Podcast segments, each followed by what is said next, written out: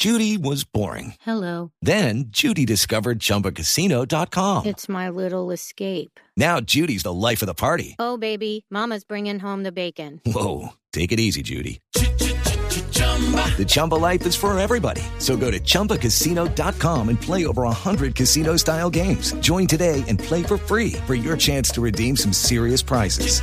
chumba ChumbaCasino.com.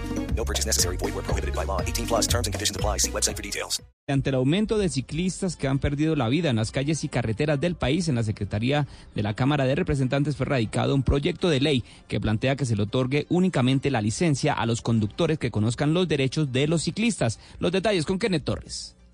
El proyecto de ley fue radicado por el representante liberal Rodrigo Rojas Lara, quien dijo que los aspirantes a una licencia de conducción deben demostrar conocimiento de las leyes que contemplan los derechos y los deberes que tienen los ciclistas cuando están en una vía compartida. Entes que prestan este tipo de cursos, la inclusión de este contenido, lo que nosotros establecemos la obligatoriedad para que todos los conductores conozcan de primera mano la normatividad que busca la seguridad de los ciclistas. Asimismo, para estos cursos que se realizan hoy para disminuir el costo de las multas de tránsito, también se ha incluido este contenido de normas que ya la ley Provice creó. La norma también obliga a que se realice un examen teórico práctico a los conductores de servicio público como particular, con el fin de que conozcan cuáles son las normas de los usuarios de las bicicletas. Kenneth Torres, Blue Radio. Kenneth, gracias. La ampliación de estas noticias en blurradio.com. Quédense con Mesa Blue. El aceite de palma 100% colombiano es natural, es saludable, es vida. En Blue Radio son las 8 de la noche en punto. ¿El aceite de palma colombiano cambia el sabor de mis comidas? No, mantiene el sabor original de todos los platos. Conoce el aceite de palma colombiano. Es natural, es saludable, es vida. Reconócelo por su sello y conoce más en lapalmasvida.com. Aceite de palma 100% colombiano. Una campaña de Fed Palma con el apoyo del Fondo de Fomento Palmero. Son las 8 de la noche. Aquí comienza Mesa Blue con Vanessa de la Torre.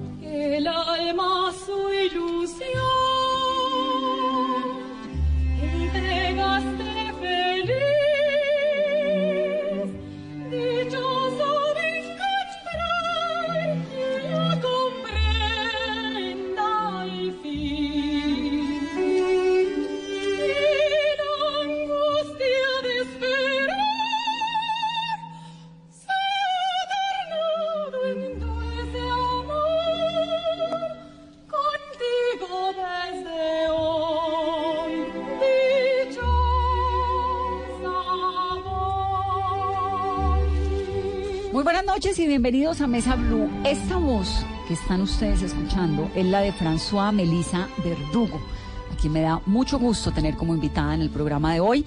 Es la primera colombiana que se gana una beca completa de la Royal Academy of Music. Esto significa la Academia Real de la Música con sede en Londres, financiado por la Corona Británica. Ella es soprano, es colombiana, es joven y es un honor tenerla. Bienvenida, François. Muchísimas gracias, Vanessa, por la invitación y a todo el equipo. ¿A usted lo que digan François o Melissa? François. ¿François? De hecho, es Françoise. Ah, bueno. ¿Y de dónde sale ese nombre tan elaborado? Bueno, el nombre sale porque mi papá se llama Francisco, entonces Francisca vendría a ser como en español, Françoise en francés o Francesca en italiano. Y usted habla francés, por supuesto. Lo sé pronunciar. Lo sí. sabe pronunciar. Claro, ¿Su nombre dentro o de mi carrera toca ver casi cinco idiomas, entonces uno aprende bastante. ¿Usted canta en qué idiomas? En italiano, en alemán, francés, eh, ruso, Hay varios ¿Y idiomas. español muy Inglés, poco también? Español también, soprano? claro que sí. ¿Sí? También hay canciones. ¿Cuántos años tiene? François. 25. 25. Sí, señora. ¿Y usted por qué decidió ser cantante lírica? Realmente yo debo decir que resulté por accidente, pero un accidente muy bien planeado. Mi ideal desde pequeña siempre fue estudiar eh, música popular. Me encanta la balada americana, me encanta Winnie Houston, Mariah Carey, todo esta, eh, todas estas figuras artísticas. Y bueno, pues eh, desde muy pequeña, eh, como que nos enfocamos en poder pasar al conservatorio de la Universidad Nacional. Muy pequeña es que usted, usted es de Boyacá. Ajá, correcto. Y usted crece en una familia, ¿cómo? Digamos, ¿qué pasa en su familia? ¿Quién canta o quién tiene estas vertientes artísticas? Eh, en Boyacá la música lo permea uno desde muy pequeño, ¿no? Desde los abuelos, con las serenatas, el tiple, los festivales en Nopsa, toda esta música uno lo permea. Mi mamá desde muy pequeña, ella fue mi primera, eh, digámoslo así, mi maestra de canto, ella cantaba desde muy, muy, muy pequeña, me cantaba. Y pues mis papás también me hacían estimulación temprana con Mozart, con toda la música de Beethoven. Entonces desde muy pequeña yo empecé a mostrar como eh, indicios de cantar y bueno, afortunadamente tuve unos padres y una familia que me apoyó, que desde pequeña siempre era como, François, ven y cantas, François, tal cosa. Y la O sea, usted música... era la niña chiquita que se montaba en los escenarios sí, y que y no, y no cantaba. solo eso, sino de pronto en los cumpleaños la que cantaba, la niña que venga, cante. Entonces, pues era, era, fue, fue muy divertido porque hubo un apoyo, ¿no? Un apoyo familiar importante. ¿Pero cantaba alguien más en la familia? ¿La mamá? No profesionalmente, pero sí, claro que sí. Mi mami estuvo en Tunas, mi mami cantaba desde pequeña eh, y me cantaba música colombiana, ¿sabes? Entonces siempre mi primer acercamiento fue con la música colombiana. De hecho, la primera canción que, que me aprendí eh, en esto fue para mi Colombia primero. ¿Es Mm. cuál? Eh, no, es una canción colombiana. ¿Pero sí. cómo es? ¿Te acuerdas un poquito? ¿Cantarla? Pues un pedacito. Pa' mi Colombia primero, la de mi taita y mi mamá, la de espíritu labriego y orgullosa de su casta. Es divina esa canción. Sí, es divina y bueno, esa fue mi canción estrella. Entonces, desde el colegio tuvimos un consejo muy importante. Nosotros vivíamos en Duitama. Eh, una maestra, eh, Luz Elena, eh, me acuerdo tanto, ella llegó y le dijo a mi mamá como, mire, eh, su niña tiene talento, tiene unas ca- calidades artísticas. Como son de importantes Eh, los maestros. Ay, es que no- importantísimo, importantísimo porque pueden, o sea, son fundamentales a la hora de, eh, de cómo guiarlo a uno en un camino, ¿no? Encarrilarte, de Claro. fomentarte o de frustrarte. Ujú, correcto. Para bien y para mal. Entonces, claro, ella le da el consejo a mi mamá, le dice, mira, métela al conservatorio de la Universidad Nacional. ¿Y tú tenías cuántos años? Yo tenía ocho años, yo estaba muy pequeña, entonces mi mamá se viene con mi hermanito en brazos.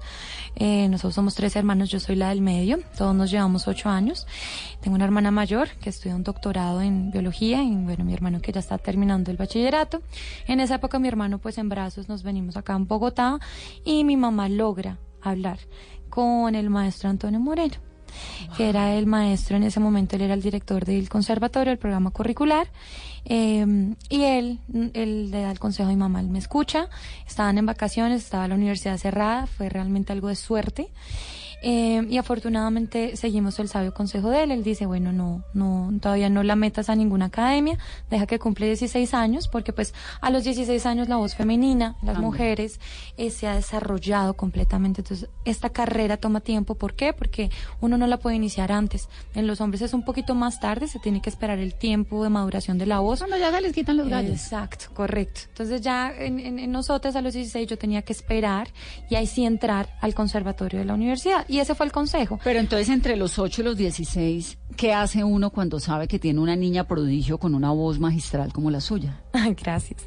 Eh, uno se presenta a concursos. Eh, estuve en Angelitos Caracol, que entre los 24 niños de todo el país fue una experiencia maravillosa porque grabamos la, la canción de Navidad de Caracol para la época. Eh, empecé a presentarme en concursos de eh, intercolegiados para música colombiana. Gané premios, gané primeros puestos en mi categoría, eh, pues obviamente infantil, porque en esa época todavía estaba más o menos en quinto, y ya en bachillerato, entonces eh, empiezo a cantar en el colegio en las izadas de bandera, en lo uno, en lo otro, entro a formar parte de un coro, ya cuando estaba cerca a cumplir los 16 años, entro a formar parte del coro juvenil de Colombia, en esa época que lo dirigía el maestro Antonio Moreno. Ahí aprendo... Eh, que ya es un coro de un gran nivel. Sí, sí, sí, no, era un coro, de un colegio. De niños que, que pues, los escogían de toda la ciudad y él me invitó a formar parte Pero ustedes se vinieron a vivir a Bogotá. Sí, nos vinimos a raíz de mi hermana que pasó a la Universidad Nacional a iniciar su pregrado en esa época, entonces ahí es donde nos trasladamos de Duitama a Bogotá. ¿Qué estudió la hermana? Biología. Biología. Sí, biología, muy juiciosa. cantante lírica y el menor del deportista, yo diría. Ahora va a decir que es Egan Bernal. el deportista que, hace. el, futbolista, le encanta el fútbol. Es una familia mm. bien talentosa, ¿no? Con unos, sí, sí, sí. Con unas, bueno, pues con unos talentos distintos. Ajá, todos somos muy diferentes. Empresario, matemático, ¿no? Claro. Y entonces se viene a ir a Bogotá y ahí arranca usted en el coro. Claro, yo arranco y bueno, eh, ya cuando estaba cerca de la fecha, yo realmente, o sea, a mí, de pronto a los 16 años uno a veces ve las cosas un poco más eh, dentro de una ingenuidad, ¿no? Entonces yo decía, yo quiero, yo, yo decía, yo miraba las cantantes líricas, yo decía, bueno, estas, estas chicas pitan por allá arriba, ¿no? no pues así lo dicen informalmente. es que cantan en un tono yo decía, no, pues ellas que allá por allá están pitando, yo quiero aprender cómo hacer eso, ¿no? Y me devuelvo para lo popular. O sea, mi idea era como, bueno, voy a aprender cómo hacer eso porque veo que suben súper alto y me devuelvo para lo popular. Pero fíjese, por ejemplo, que, bueno, no sé si Paloma San Basilio entra en la categoría lírica, pero tiene una voz maravillosa y ella tiene unas versiones de La Ruana.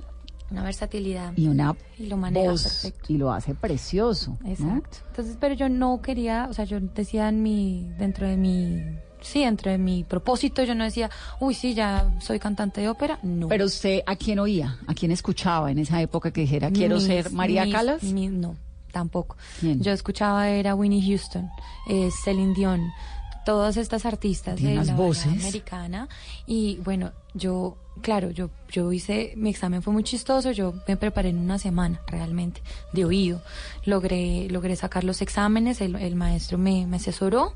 Cuando yo entro y me doy cuenta que esto era un mundo totalmente diferente. ¿En qué sentido? Que era realmente el estudio minucioso de, de la partitura, de las notas, del cuerpo, de algo más elaborado en el sentido del cómo uno profundiza en un arte, ¿sí? A eso me refiero. Porque yo creo que la música tiene muchos géneros diversos y pues sería una lástima descartar unos u otros, ¿no? Yo creo que la música tiene que disfrutarse en todos sus géneros. Y bueno, ya me, ya me di cuenta y en ese momento dije, ok, bueno, esto es, es, más serio, sí, es en serio, esto no es, es muy diferente la técnica lírica a la técnica popular, o sea, era otro mundo. Celine Dion y Whitney Houston son qué? ¿Qué tipo de cantantes? ¿Dónde pues las clasifica uno? yo diría que son sopranos, ¿no? Pero pues estamos dentro de una técnica netamente popular. Ah, pero son sopranos. claro, claro, pero estamos dentro de una técnica popular. Digamos que hablamos de soprano, mezzo, contralto, de clasificación de voces, pero esa clasificación está en todas las voces, independientemente del género musical que cada uno interprete. ¿Tú eres soprano? Sí, sí, sí, sí. Entonces, claro, paso yo ya a la Universidad Nacional, eh, me enamoro de la carrera. Empiezo a enamorarme porque eh, digo, bueno, o sea, esto de, estudiar realmente, profesionalizarse uno en, esta arte es muy importante y más acá en el país. Y en algo que a uno le gusta, además, que es una delicia. Además que, bueno, al principio yo me enfrentaba a muchas cosas. Me decían, eh, su merced que estudia, o sí, yo no canto. No, no, no, pero que estudian, serio. Entonces uno era como, no, o sea, yo estudio canto, yo canto. es la carrera, los cinco años de pregrado, sí, la ¿Es una carrera seria? Sí, es una carrera profesional. Y entonces me decían como, ah, sí, yo no sabía que eso existía. Entonces, digamos que esta generación ha tenido que enfrentar eh, esas, esas pequeñas eh, percances, pero pues es entendible, porque la música académica no está dentro de nuestro folclore, dentro de nuestra idiosincrasia, pero eso no quiere decir que no haya colombianos haciendo grandes cambios en, en esta música. Pues para eso la tenemos a usted que va rumbo al Royal Academy of Music, la Academia Real de la Música Inglesa. Es que justamente eso quería preguntarle. Eh, la gente a veces toma en broma que, que, uno estudie canto, pero ¿cómo se aprende a ser cantante lírica? ¿Cómo son esas clases y cómo fueron esos cinco años de universidad? Realmente fueron más de cinco años. fueron tres de un básico que tocaba hacer, en el cual ya uno tenía que ver bastante contenido y luego ya uno pasaba pues ya los cinco años de carrera. Yo realmente vine a hacer casi ocho años, desde mis 16 años estoy estudiando. Eh, bueno, en el canto, en el canto lírico uno tiene que conocer muy bien su cuerpo, es como el conocimiento del cuerpo de uno, ¿no? Para saber muy bien qué estructuras y qué movimientos o qué músculos uno tiene que, que, activar a la hora de cantar. Y hay cosas que uno pues no puede manejar, ¿no? Uno no puede decir cómo va a mover mi cuerdita vocal o sino todo es a través de, de ejemplos o a través de esa, de generar esa sensibilidad. Eh, generar la sensibilidad es lo más difícil, es en lo que uno más se toma tiempo porque... ¿Y qué es generar la sensibilidad? Sensibilidad de, de, de sentirse a, a, uno mismo. ¿A qué me refiero? Uno a veces llega con muchas tensiones y a veces las personas piensan que solamente se trata de mandar el aire y las cuerdas se unen y ya emites el sonido pero mentiras que no, mentiras que si uno tiene una tensión en la espalda o uno tensiona el abdomen, inmediatamente la garganta se cierra, entonces todos los músculos se cierran. Y, la voz sale distinta. Claro, entonces yo diría que el aprendizaje del canto lírico es el aprendizaje de la escucha. Pero la pregunta, Carolina, me parece muy interesante porque ¿cómo es el pensum? Entonces uno arranca, ah, son cinco años, ¿no? Entonces, primer día de clases. Sí, uno tiene que uno tiene que ver una dicción. Entonces uno ve la dicción de los idiomas, eh, los básicos, el francés, el alemán, el italiano, el español. Eh, tiene que saber cómo pronunciarlos a través del AFI, que es el alfabeto internacional de pronunciación. Aparte, uno tiene unas clases de actuación, ¿sí? Aparte tiene su clase con el pianista, porque uno tiene que aprender repertorio. Y digamos que en el pensum de, de la Universidad Nacional específicamente, uno por semestre llega a ver casi 10 obras, 9 obras que tiene que montar de diferentes géneros. ¿Y uno decide qué personaje puede interpretar? Yo quiero ser Madame Butterfly o Carmen ese es el punto, digamos, los cantantes líricos se nos asocia inmediatamente con la ópera, ¿no? Porque es lo, lo, más común. Pero en el canto lírico nosotros manejamos muchos géneros, manejamos aria antigua, manejamos canción latinoamericana, lead, chanson, canción francesa. El lead es eh, canción alemana. Vemos canción, ¿En canción latinoamericana qué hay? Eh, canciones contemporáneas, digamos, eh, fueron compositores que escribieron música académica eh, de toda Latinoamérica para ser interpretada. A ver, ahorita, mmm, como a quién te puedo dar, digamos Jesús Pinzón. pero, es pero, pero, ¿es música de dónde?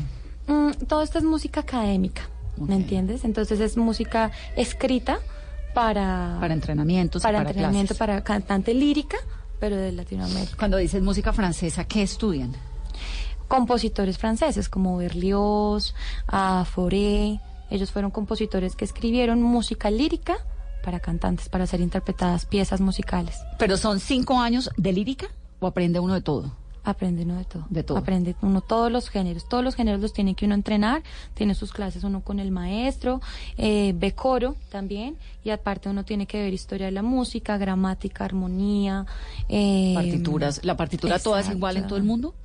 O sea, el que lee una partitura Aquí la ley igual en la China, la ley igual en Singapur, la ley Digamos igual en... que sí, no. Hay partituras para diferentes instrumentos, pero de eso se trata la gramática musical, de que uno sepa leer las partituras. Entonces hay instrumentos que están en claves diferentes, en, claves de do, en clave de, bueno, por, por la misma naturaleza del instrumento, se leen ciertas eh, claves. Digamos, un cantante nunca va a leer en una clave de do, sino va a leer en una clave de sol por lo general.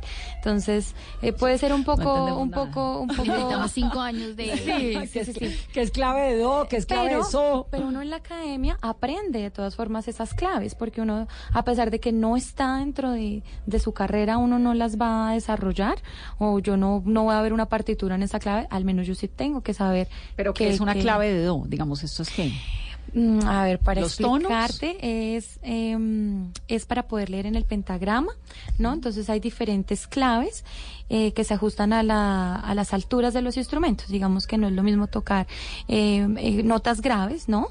A tocar notas agudas. Entonces hay algunos instrumentos, por ejemplo el cello o por ejemplo el bajo, que siempre van a estar pues en el registro grave, ¿no? Entonces hay ciertas claves. La clave te da como el punto de partida de esa nota, especialmente en el piano, en la ubicación del piano, para que sea más fácil la lectura de esas notas. ¿El piano es como el superinstrumento? Pues yo no diría que hay como un, un instrumento, Pero un super instrumento maestro, pero sí es una guía los para los cantantes sobre del- todo, del- ¿sabes? Del piano, ¿no? Para Como los que si uno toca piano puede de pronto aprender a tocar un montón de cosas más. Lo que pasa es que si te das cuenta, en, en mi caso personal de la cantante lírica, pues nosotros siempre estamos acompañados al piano o acompañados a una orquesta o acompañados a un formato de música de cámara. Entonces el piano para nosotros es fundamental, ¿no? Porque cuando uno necesita mirar las partituras o necesita afinar, siempre se va a basar en un piano. Y el trabajo que hace una cantante lírica lo hace en conjunto con el pianista. Es muy importante. Nosotros no cantamos a capela, o sea, uno no llega ya a un teatro y ya, llegué. Es todo un trabajo con el pianista acompañante que es fundamental. y, en, y en los cinco años también aprenden a tocar algún instrumento. Es opcional. Digamos que eh, si uno quiere aprender eh, piano, o sea, uno tiene la posibilidad de ver piano complementario, entonces uno, pues en esos cinco años, eh, tiene la oportunidad, ¿no? De ver piano complementario. La idea es que sí, que uno tenga al menos eh, lo básico de piano, pues para poder defenderse a la hora de, de- de- de aprender las obras. ¿Tú aprendiste a tocar piano? Lo básico, sí, claro. Para mi carrera lo básico, o sea, de, de no puedo decir que soy pianista profesional, pero, pero sí me defiendo muy bien a la hora de, de tomar las partituras y de estudiarlas y ensayarlas y, y no perderme obviamente en, Y además que es fundamental porque es el complemento siempre, entonces uno debe tener como cierto conocimiento de si lo están haciendo bien y acompaña realmente lo que es tu show. Ujú, correcto, no, y es muy importante, o sea, lo que yo te decía, eh, la relación que hay entre pianista y cantante es fundamental para hacer un buen performance. Entonces, arranca uno con toda esta, esta, este penso musical. Cinco años. Increíble. Y al tercer año, ¿qué más ve uno? Toda la carrera va de a poquitos, ¿no? Entonces, digamos, los cinco primeros años ves, eh, ah, perdón, los tres primeros años uno está viendo que las gramáticas y ya el cuarto y el quinto, sobre todo el quinto, ¿no?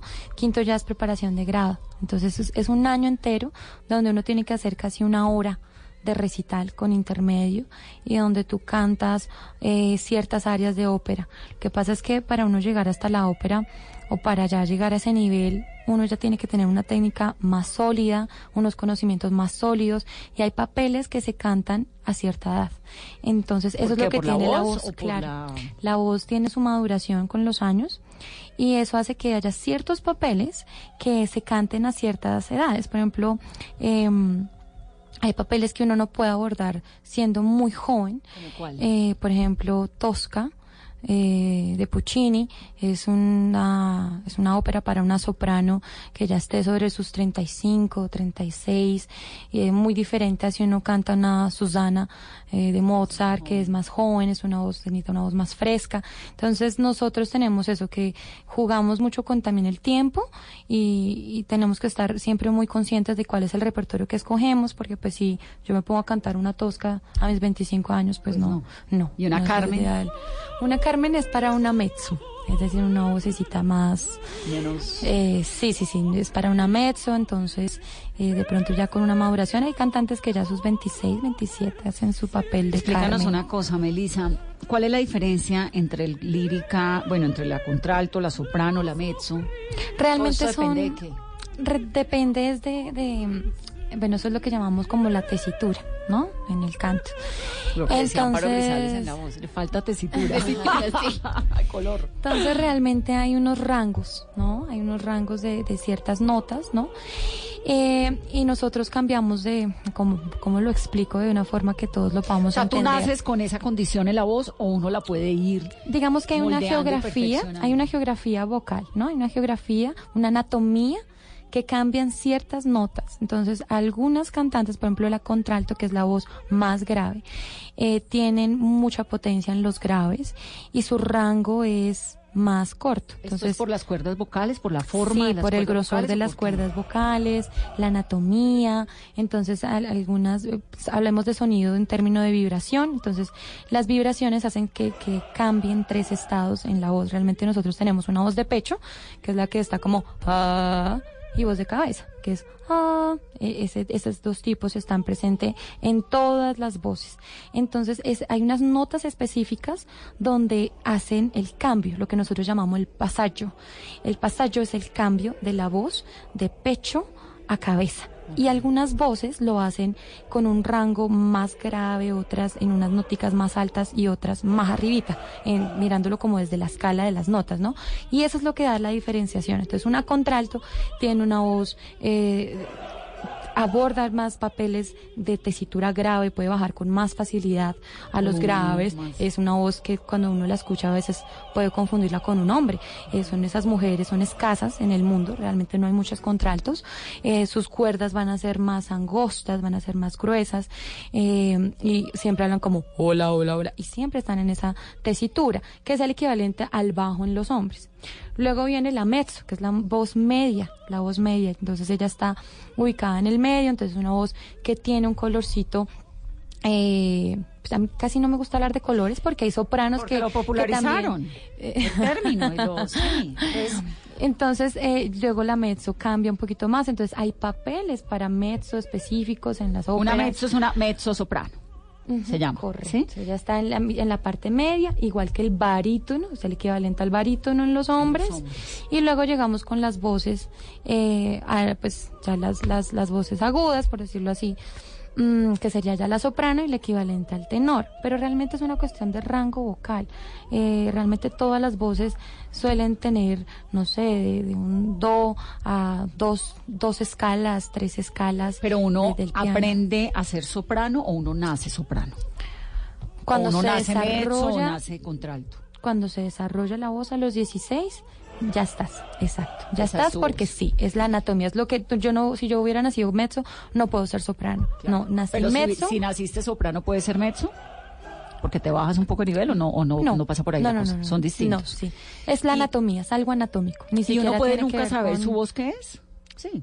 No, no lo sabe, ya yo creo para eso están los maestros, ahí es donde viene a jugar un papel muy importante el maestro, porque auditivamente, cuando yo te hablaba de estos cambios en la voz, de este pasallo, cuando un maestro identifica en qué nota está el pasallo, dependiendo de la nota, ya sabemos si es mezzo, soprano o tenor. Eso es a los 16, ¿no? Sí, a los 16 termina uno de formarse, pero yo creo que hay que esperar como unos dos, tres añitos a que la voz madure, como para que uno vaya sabiendo, bueno, esta voz Eso- hacia dónde va. ¿Eso tiene algo que ver con primera voz, segunda voz y tercera voz de los coros? Ah, sí y no. Las primeras voces, segundas o terceras, es lo mismo a soprano, mezzo, contralto y bajo. Ah. Y ahí hablamos también de las claves, ¿sabes? Porque, por ejemplo, el bajo lee en clave de fa.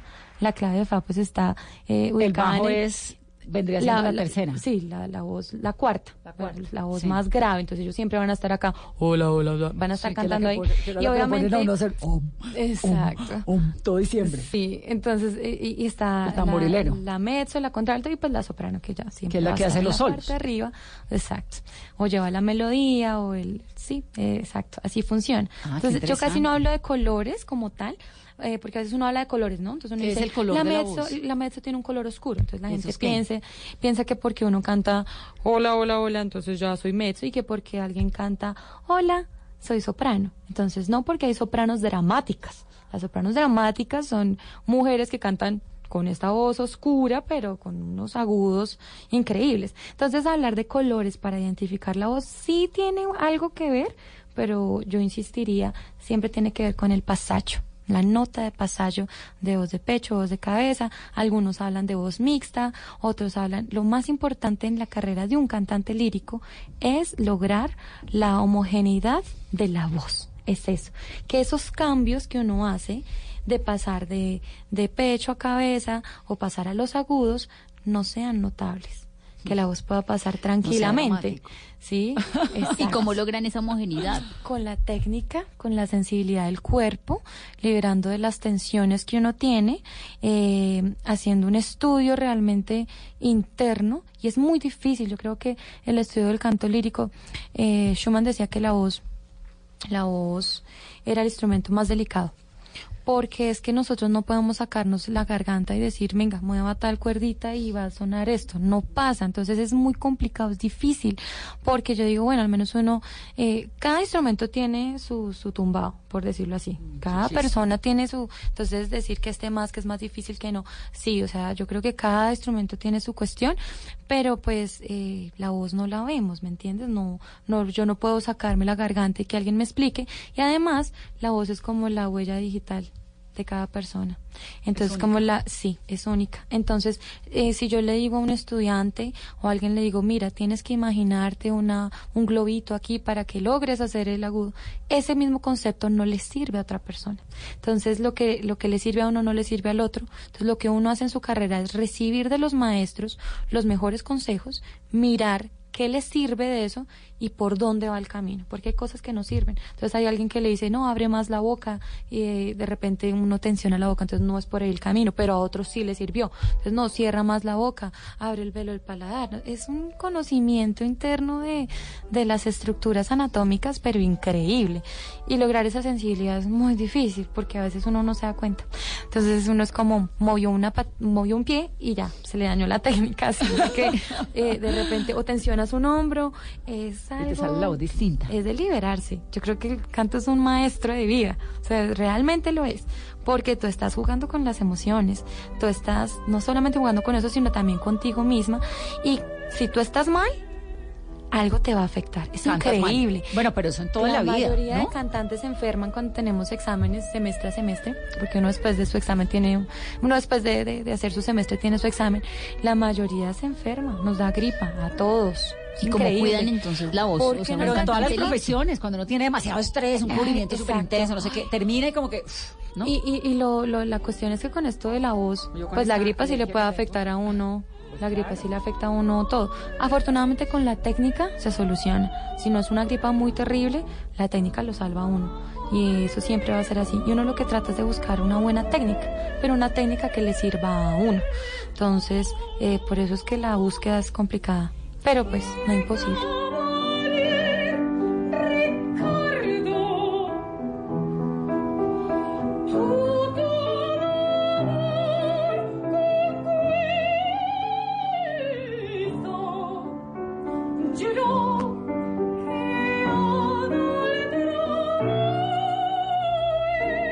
Con esta música, esta voz de François Verdugo, hacemos una pausa en este viernes de Mesa Blue Lírica hoy. Mama.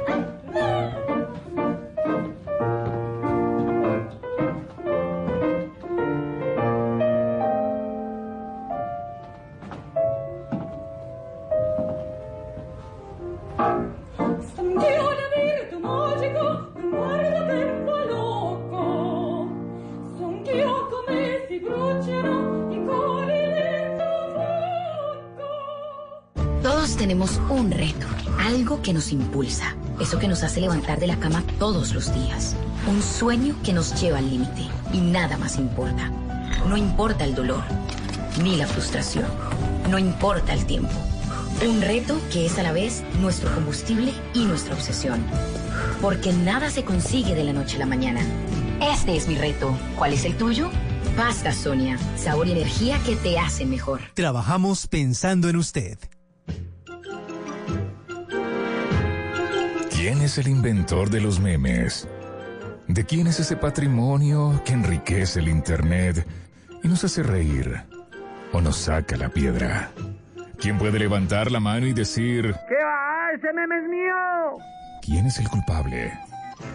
Memes por todo. Memes para todo. ¿Quién? Este fin de semana, por un fútbol sin memes. Los equipos quieren hacer todo bien. Este sábado, 11 Caldas América, desde las 4 y 30 de la tarde. Y el domingo, Nacional Millonarios, desde las 7 de la noche. No nos vamos a reír. Blue Radio, la nueva alternativa. ¿Has visto todo lo que hemos alcanzado juntos en 50 años? Descubriendo en la vida de los colombianos Grandes historias que asombran al mundo. En Caracol Televisión tenemos más historias por contar, inspiradas en lo que sueñas, conectadas con lo que sientes. Tú nos ves. Caracol TV. Estás escuchando Blue Radio, un país lleno de positivismo, un país que dice siempre se puede. Banco Popular.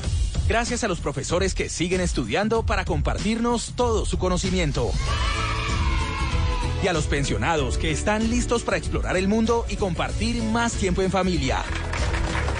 Para ellos que saben que siempre se puede, tenemos tasas preferenciales en los créditos de Libranza Presta Ya Banco Popular. Solicita tu crédito Presta Ya en todas nuestras oficinas. Banco Popular. Somos Grupo Aval. Vigilado Superintendencia Financiera de Colombia. Conozca las verdades que los líderes mundiales en los medios tienen por decir. Gran foro de medios. Mitos, retos y verdades para el futuro. Con la participación de Michael Wolf, escritor, ensayista, columnista y periodista. Roberto Schmidt, vicepresidente de Mercadeo Globo TV Brasil. Patrick Pennings, jefe de Departamento de Sociedad de la Información del Consejo de Europa. John Finheisen, consultor y ex vicepresidente digital para Disney. Karine Henry, experto en regulación publicitaria. Este 30 de agosto, conéctese con la transmisión en vivo. Invita a Caracol Televisión. Apoya Blue Radio.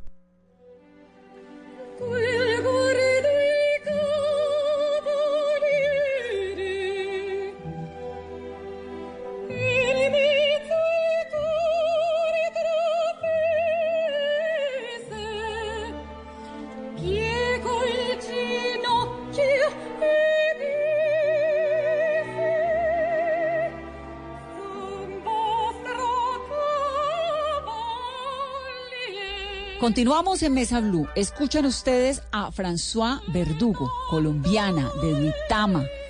Va directamente para Londres.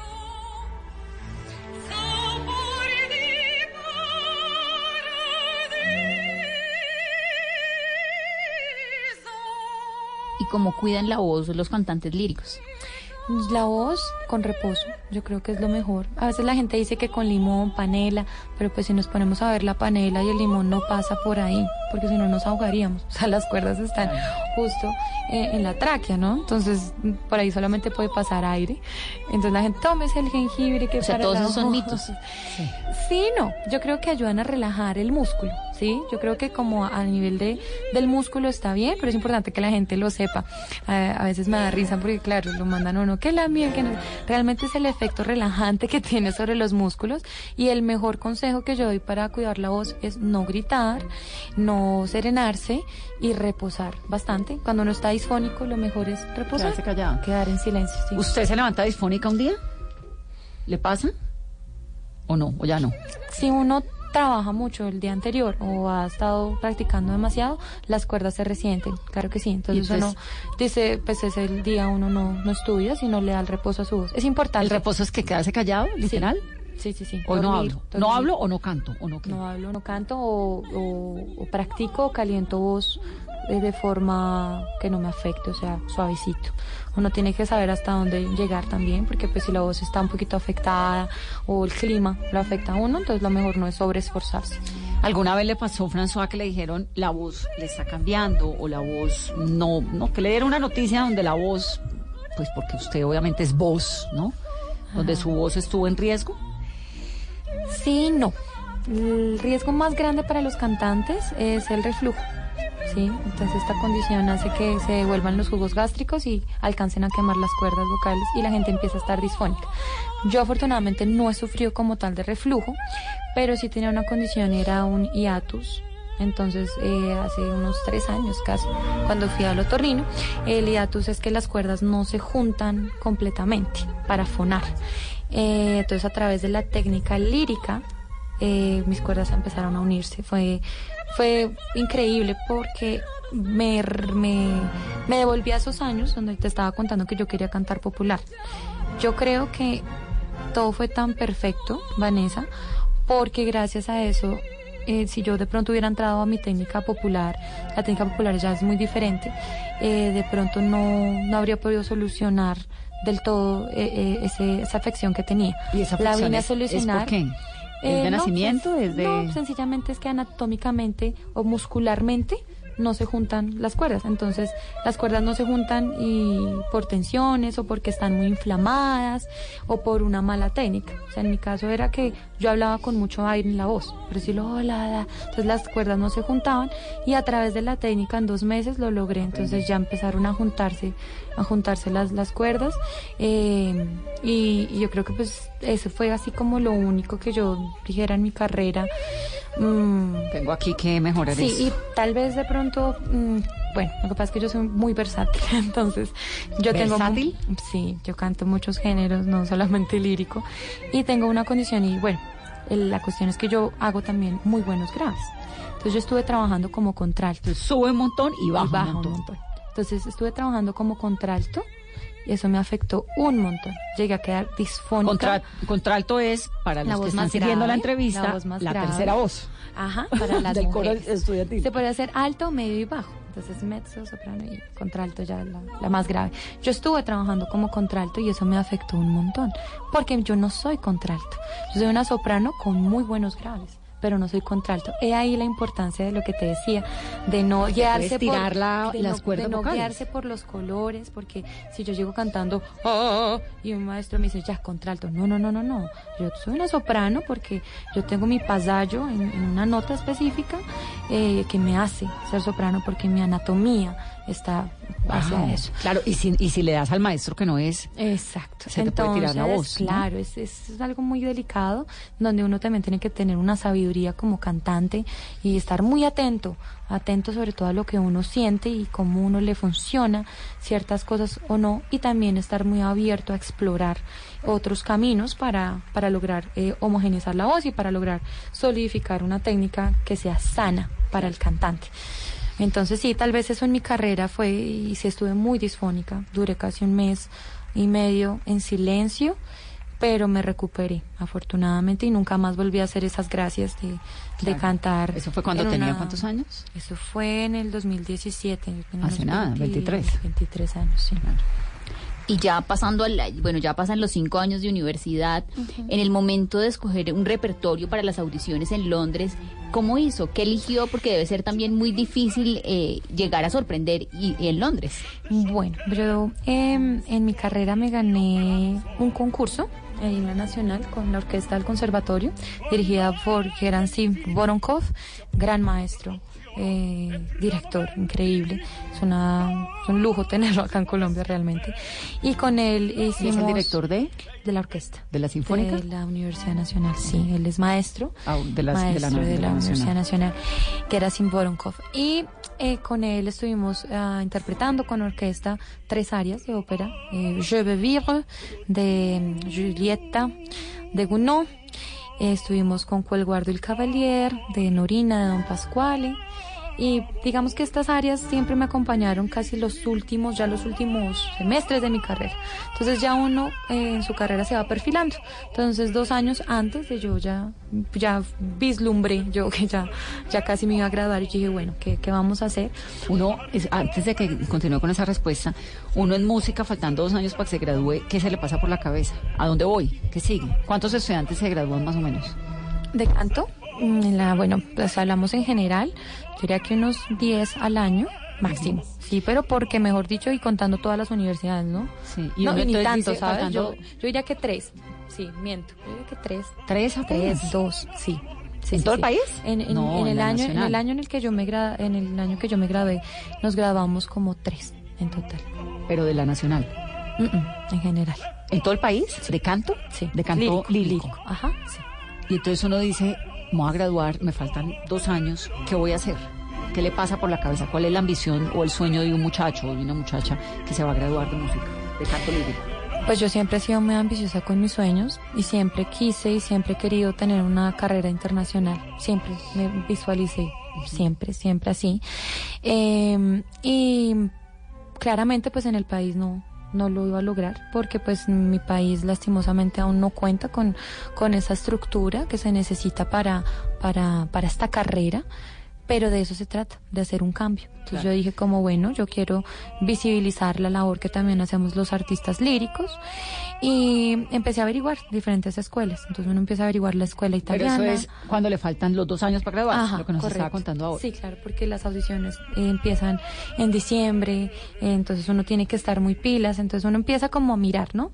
Uno dice, bueno, ¿yo qué quiero hacer de mi vida? Quiero hacer ópera, quiero hacer oratorio, quiero hacer, porque hay muchos géneros realmente.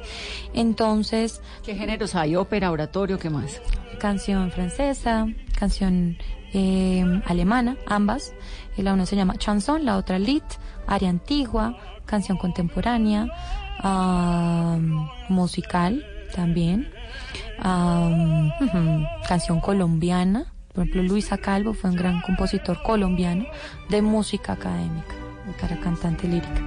Entonces, uno ve muchos géneros en su carrera. Oratorio pues, es otro género también. Em, yo, realmente, yo empecé a mirar las mejores universidades del mundo. Yo, pues, eh, top 3 mundial siempre se lo, se lo están disputando Juilliard, la escuela Juilliard de New York, Royal College of Music y Royal Academy of Music, ambas en Londres. Luego sigue la Hochschule für Musik en Viena, muy importante. Y lo que busca un cantante más que todo es el maestro, los profesores y las conexiones que le puede dar uno la escuela a la cual uno se presenta.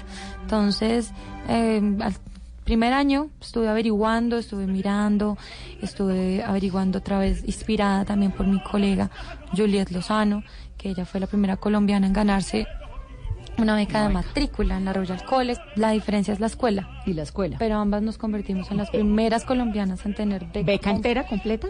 Solo de matrícula. Solamente hablamos de beca de matrícula. ¿La tuya es solo matrícula? Solo matrícula, correcto. Entonces, eh, estas dos instituciones, pues, increíble. La Royal Academy of Music eh, era, estaba dentro de mis opciones, claro que sí. Entonces yo dije, ya cuando ya estaba yo cercana a, a- a graduarme, decidí hacer un viaje. Entonces yo dije, bueno, voy a ahorrar todo lo que pueda. Eh, el ahorro fue intensivo, fue realmente muy difícil, fue casi seis meses, ocho meses ahorrando un montón de dinero para ir y presentar las audiciones presencialmente. Entonces escogí cuatro escuelas. Eh, siempre quería, siempre quise y siempre me, visualicé en, en Reino Unido porque pues en Juilliard en New York no dan, no es, es muy difícil que den como becas, casi no, no hay esa posibilidad de becas como tal. Entonces, eh, nada, yo dije, bueno, esto es una posibilidad, es lanzar los dados al destino. Y dije, bueno, hice cuatro audiciones ¿Uno realmente. ¿Cómo hace una audición? ¿Uno, ¿La universidad le ayuda con ese No, engranaje nada, o uno nada. aplica solo? Uno tiene que aplicar solo. Yo apliqué, yo apliqué a través de una plataforma, pagué la audición. ¿Cuánto vale una audición? 400 mil pesos más o menos cuesta una audición, dependiendo de la universidad. Realmente las de las de Royal, las Royal 100 libras. son 100 libras, correcto. Pues para para nosotros es Mucha es dinero plata, pues, porque claro. Más el viajecito. Está- más los tres días que le tocaron dormir en Londres, ¿o sí? Y mira que yo, yo pagué estas audiciones sin tener un, un solo peso. No lo tenía. O sea, estaba a tres días de que se cerrara la convocatoria, que se cerraran todas las inscripciones. Yo no tenía nada para las audiciones. Y eso no fue un impedimento para mí. Yo dije, no hay, no está la plata, ¿qué hago? Se va a cerrar ya en tres días. Pedí plata prestada, me fui con plata prestada. Eh, no tenía trabajo porque yo me gradué, yo me gradué en abril del año pasado, yo estaba sin trabajo, seis meses duré sin trabajo, no podía conseguir, o sea, si sobreviví con 300 mil pesos fue mucho. Eh, y ahí es donde uno, yo digo, esas son las pruebas porque para mí la plata no fue un impedimento. O sea, de otro yo creo que dice, no, no hay plata, pues no, no, puedo- no presento la audición y ya. No, yo a dos días de que se cerraran conseguí la plata, pedí prestado, las pagué y luego, bueno, ¿y ahora qué hago? Yo tengo este viaje acá ya en diciembre, casi cuatro millones de pesos del tiquete, tres millones y pico y, y tengo que estar tres semanas porque las audiciones me tocó cuadrarlas de la mejor forma. Dos eran en Londres, una era en Escocia, la otra era en Birmingham. Eran cuatro audiciones correcto, en total. Eh, afortunadamente conté con el apoyo incondicional de Ivonne Porras, que es una colombiana que está en Birmingham, y Juliet Lozano, que está en Londres. Ellas me hospedaron, fueron unos ángeles conmigo, porque yo ni en mis sueños más salvajes me hubiera imaginado poder. ¿Qué está haciendo Juliet? Claro. Juliet ya terminó su maestría, ya terminó su diplomado en ópera, eh, orgullosamente ahora hace parte del National Opera Studio en Londres, va a iniciar su programa, la tendremos aquí en octubre en Carmina Burana, en el Teatro Jorge Leiser. Gaitán, es un orgullo, somos hermanas del alma, amigas incondicionales y eso es el ejemplo que hay que darle a los colombianos, Sí. ayudarnos, en el exterior nos toca darnos la mano a todos. En el Jorge Lézar Gaitán hay Carmina Urana en octubre. Sí, ella maravilloso. va a estar acá y será increíble. Entonces, eh, digamos, ella me ha inspirado mucho, claro que sí. Entonces, bueno, ella eh, me hospedaron, llego yo a Londres, pensando, yo dije, bueno, listo, una cosa es que te presentes a una maestría para obtener un lugar, otra cosa es preséntate para obtener una beca, porque es que sin beca no puedes estudiar. estamos hablando de muchísimo dinero que a- al año. O sea, mm, no, o sea, sencillamente no, no, no, no hubiera podido. Eh, afortunadamente yo empiezo a hacer mis audiciones, empiezo con Birmingham, eh, también la, la salida del país fue terrible porque el pasaporte se despegó cuando ya estaba en inmigración, no pude viajar, perdí el vuelo, o sea, fue luchadísimo, luchadísimo, Guerrerísimo. luchadísimo. Y, y, eh, el pasaporte primero me salió para una fecha en la cual ya se me pasaba la fecha de mi audición de YouTube, era el 22 mi audición y salió para salir del país el 24 de noviembre. Entonces yo era como, Dios mío, ¿qué hago? Corra las audiciones nuevamente y luego llego al aeropuerto la segunda vez y se desprende el pasaporte. Era como absurdo. O sea, ¿Usted yo- nunca había salido al país? Eh, sí? sí? había salido para un, para un festival de música, pero sí nunca me ha pasado eso. Y se despegó y tampoco pude viajar y yo dije, bueno, no sé, ya la tercera es la vencida, efectivo, pude viajar. Me voy yo con escaso dinero, realmente fui muy guerrera, o sea, si me fui con un millón para tres semanas fue mucho. Y así le empiezo yo mi audición en Birmingham y ahí viene lo de las audiciones. Uno escoge casi cuatro, cuatro obras de diferentes géneros, ¿no? Entonces escogí dos obras, eh, escogí una ópera, escogí un oratorio, eh, El Guardia del Cavalier, la, la que te decida en Orina, escogí un Händel, que es de oratorio en inglés, escogí, ambas en diferentes idiomas, ¿no? Escogí inglés, eh, francés, italiano y español. Uno tiene que cantar en todos. Sí, Pues preferiblemente tener tres, tres idiomas. Y eh, Juliet, pues, me aconsejó, mi amiga. Me dijo, Fran, llévate, llévate algo en español para que ellos escuchen tu voz. Y eso fue lo, eso fue lo que hice. Entonces yo entré siempre cantando, canté cantares de Turina.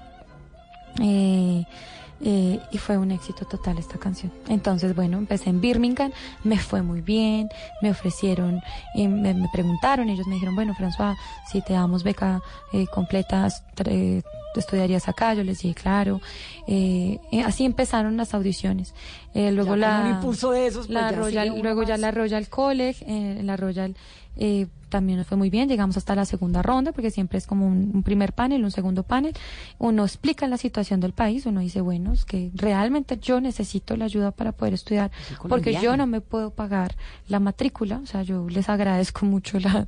Y esto es uno parado al frente de cuánta gente. Eh, casi siempre son tres jurados nomás. Em, Y uno de una canta y les dice, y por cierto, si les gusto, necesito la beca. Y se necesita también un, un poquito de suerte, yo digo, ¿sabes? Uno va muy preparado, créeme que yo me preparé. Yo no soy tampoco de esas de que vaya ya a probar suerte, no. Uno tiene que prepararse, tiene que Como ser disciplinado, tiene que eh, ten- tener sus, sus cosas en orden para que las cosas lleguen también. Entonces yo llegué muy preparadita con, yo digo, mi técnica, con mis cosas, con lo que sabía, porque pues finalmente uno está presentándose para aprender, para continuar su carrera. Entonces yo, yo yo también digo que es un poquito de suerte porque, digamos, la audición de la college me tocó al mediodía, cuando los jurados ya tenían hambre, querían salir a almorzar, todas esas cosas afectan. Entonces yo me acuerdo que yo tuve esa audición y yo dije, no, acá no pasé. Entonces ya llego a la tercera audición, que es la Royal Academy of Music. Imagínate mi, mi mente cómo estaba. Yo, yo decía, bueno, ayer no me fue muy bien. Yo, bueno, ¿qué hago? Pero pues yo decía, nada, la audición me costó. La, la estoy debiendo en este momento, al menos me la tengo que gozar. Llego yo ese día a la, a la Royal Academy, llegué tan fresca, tan relajada, tan feliz. Yo dije, como, ay, ya cantemos. Llego yo al primer panel, canto cantares. Ellos me piden cantar luego eh, la ópera. Luego me piden la francesa, me dicen, si te paramos, no te preocupes. Y yo dije, no, acá no me van a parar. Yo quiero hacerlo tan bien que ellos la escuchen toda. Efectivo, la escucharon toda. Les cuento mi historia, les digo cómo es la situación, lo que pretendo. Salgo, entra en la cabeza del departamento, ¿no? La directora del departamento, sale, porque ya no estaba en mi audición, y me dice, François, el jurado me acaba de decir que acabas de hacerlo estupendo, quiero escuchar cantares, ¿puedes Ay, hacerlo? qué y yo quedé así como, qué emoción. ok. ¿Cuáles Entro yo- cantares? ¿Me puedes cantar un pedacito? esa es. ah, ay, ay,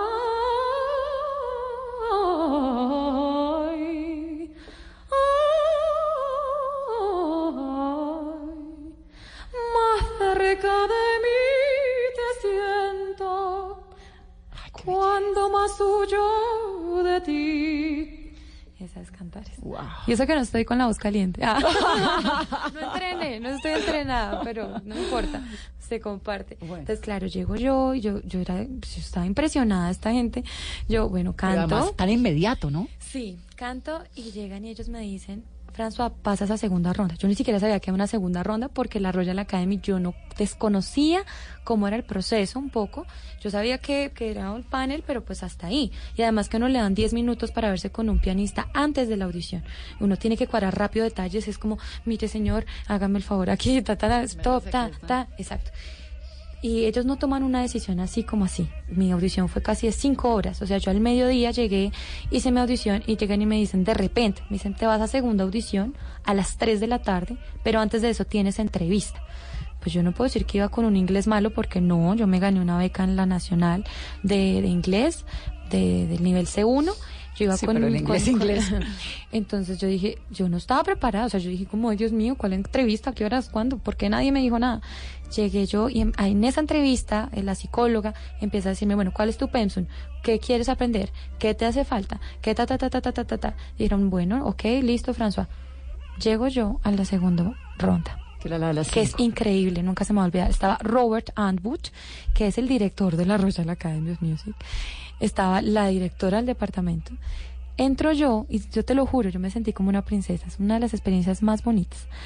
Eh, yo llego y este señor llega y me dice, François, es un placer conocerte y de tenerte aquí. Nos encantaría escucharte cantares de Turina. Sigue, me dio la mano y me paré en ese escenario.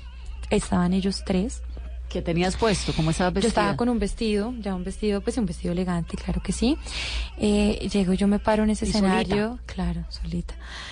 Y es chistoso porque yo tengo derecho, eh, en las reglas de, de todas estas audiciones, yo tengo derecho a escoger la primera canción, siempre. Ellos me pueden decir, ¿qué vas a, ¿con qué vas a iniciar? No, desde que yo abrí con esa cantares, con cantares, Canta ya Cantares. todo el mundo me pedía cantares, cante cantares. ¿Quién te aconsejó Eh, cantar cantares? Esa fue. Juliet. Correcto. Es eh, todo es una conexión en el universo, ¿sabes?